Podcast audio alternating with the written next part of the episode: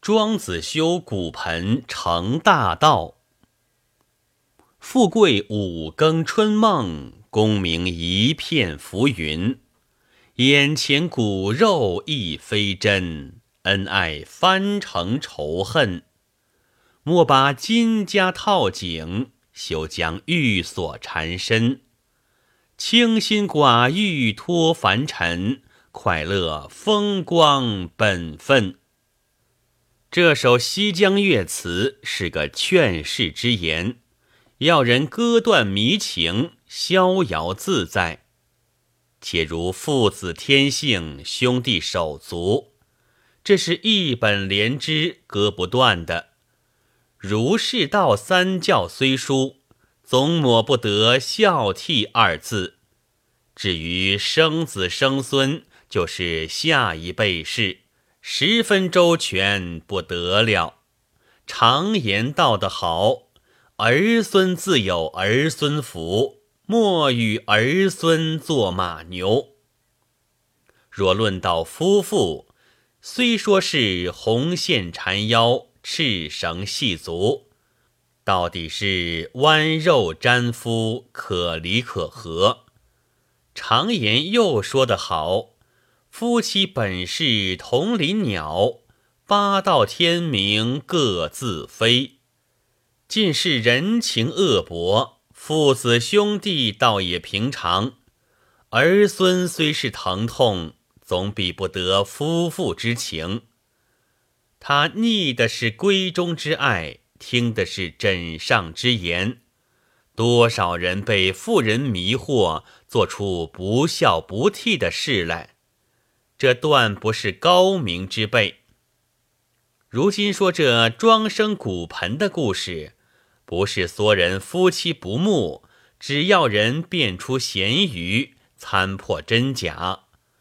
从第一着迷处把这念头放淡下来，渐渐六根清净，道念滋生，自有受用。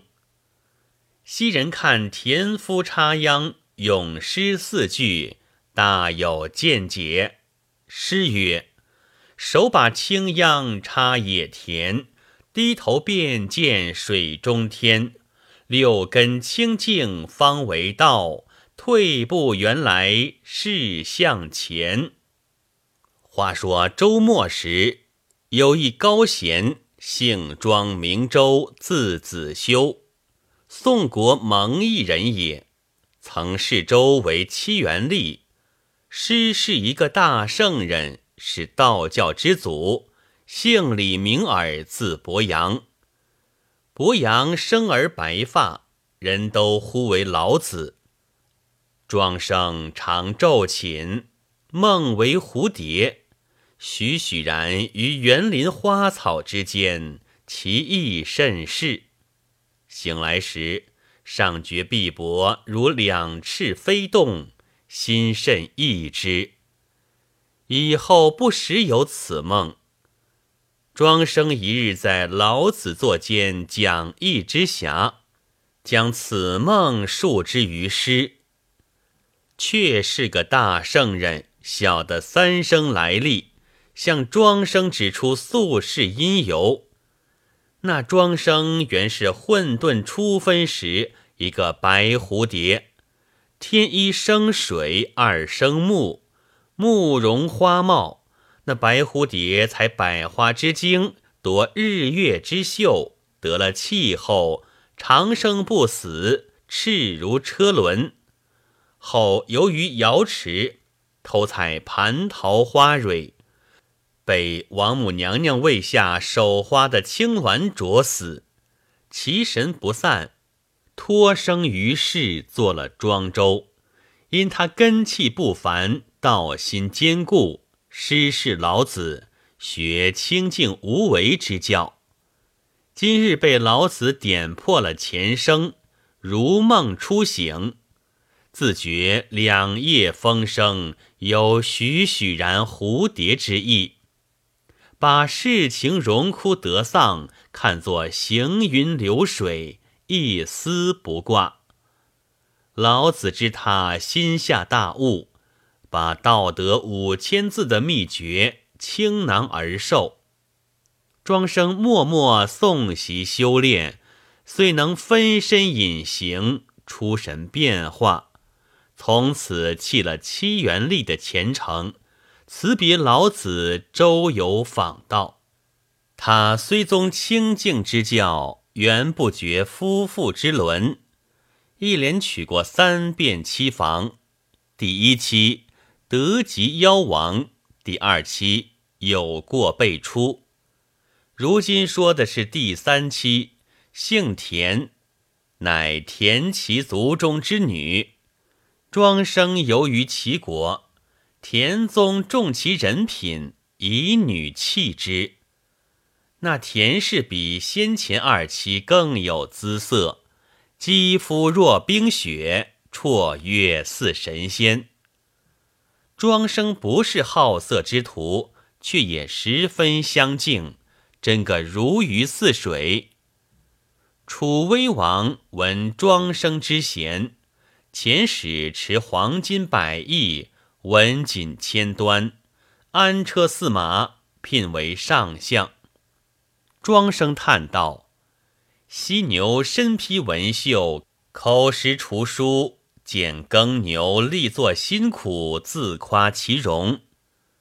及其迎入太庙，刀俎在前，欲为耕牛而不可得也。”遂却之不受，窃其归宋，隐于曹州之南华山。一日，庄生出游山下，见荒冢累累，叹道：“老少俱无变，咸鱼同所归。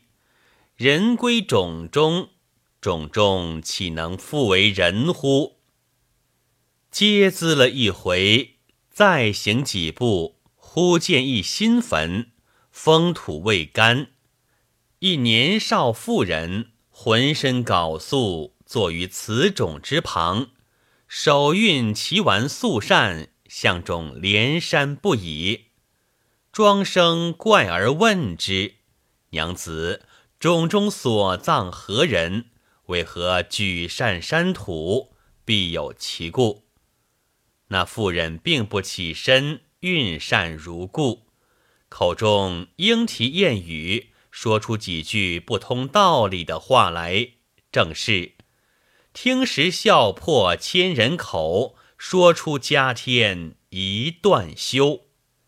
那妇人道：“冢中乃妾之拙夫，不幸身亡，埋骨于此。生时与妾相爱，死不能舍。”遗言教妾，如要改视他人，只待葬事毕后，坟土干了，方才可嫁。妾思新筑之土如何得就干？因此举扇扇之。庄生含笑，想到这妇人好性急，亏他还说生前相爱，若不相爱的，还要怎么？乃问道。娘子，要这新土干燥极易，因娘子手腕娇软，举扇无力，不才愿替娘子代一臂之劳。那妇人方才起身，深深道个万福，多谢官人。双手将素白完善递与庄生，庄生行其道法。举手照冢顶，连山数扇，水气都尽，其土顿干。妇人笑容可掬，谢道：“有劳官人用力，将先手向鬓旁拔下一股银钗，连那完扇送庄生，全为相谢。庄生却其银钗，受其完扇。”妇人欣然而去，庄生心下不平，回到家中，坐于草堂，看了完善，口中叹出四句：“不是冤家不聚头，冤家相聚几时休？早知死后无情义，所把生前恩爱勾。田氏在背后闻得庄生嗟叹之语，上前相问。那庄生是个有道之士，夫妻之间亦称为先生。田氏道：“先生有何事感叹？此善从何而得？”庄生将妇人山种要土干改嫁之言述了一遍。此善即山土之物，因我助力，以此相赠。田氏听罢，忽发愤然之色，向空中把那妇人千不嫌万不嫌骂了一顿，对庄生道：“如此薄情之妇，世间少有。”庄生又道出四句：“生前个个说恩深，死后人人遇山坟，画龙画虎难画骨。”知人知面不知心。